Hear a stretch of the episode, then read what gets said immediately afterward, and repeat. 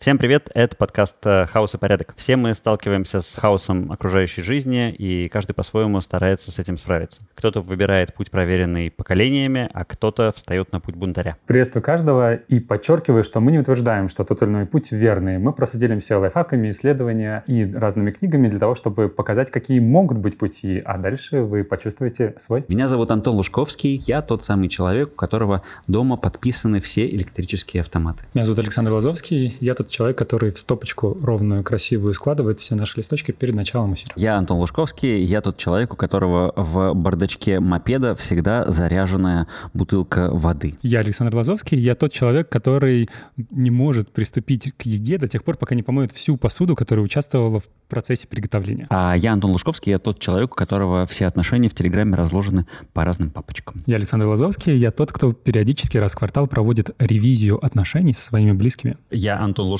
как раз тот человек, у которого есть дома отдельная большая такая папка, черная, с разными отделениями, и все вещи очень структурированно лежат. Свидетельство о рождении всей семьи со свидетельствами о рождении, все дипломы с дипломами, все страховки со страховками. И самая важная вещь — справка из автошколы, которая нужна раз в 10 лет. Все тоже лежит в отдельных карманчиках. И я Александр Лазовский, тот, у кого в МАПСМИ отмечены все места во всех 33 странах, в которых я был, и они помечены разными цветами в зависимости от того, к какой категории они относятся, и в зависимости от того, когда я там был, чтобы при следующем посещении можно было понять, что я недавно видел, а что я давно видел, и что стоит посмотреть в первую очередь, а что, что стоит посмотреть во вторую очередь. Антон Лужковский, я тот человек, который повторно вторникам и четвергам играет в сквош, а по понедельникам, средам и пятницам ходит в зал. И я Александр Лазовский, я тот человек, который между сессиями стоит на гвоздях минуту для того, чтобы перезарядиться, прийти в себя и так взбодрить свое тело. Антон Лужковский, я тот человек, который даже в новогодние каникулы встает с рассветом. Александр Лазовский, я тот человек, который даже в новогодние каникулы раз в три дня работает. Я Антон Лужковский, я тот человек, который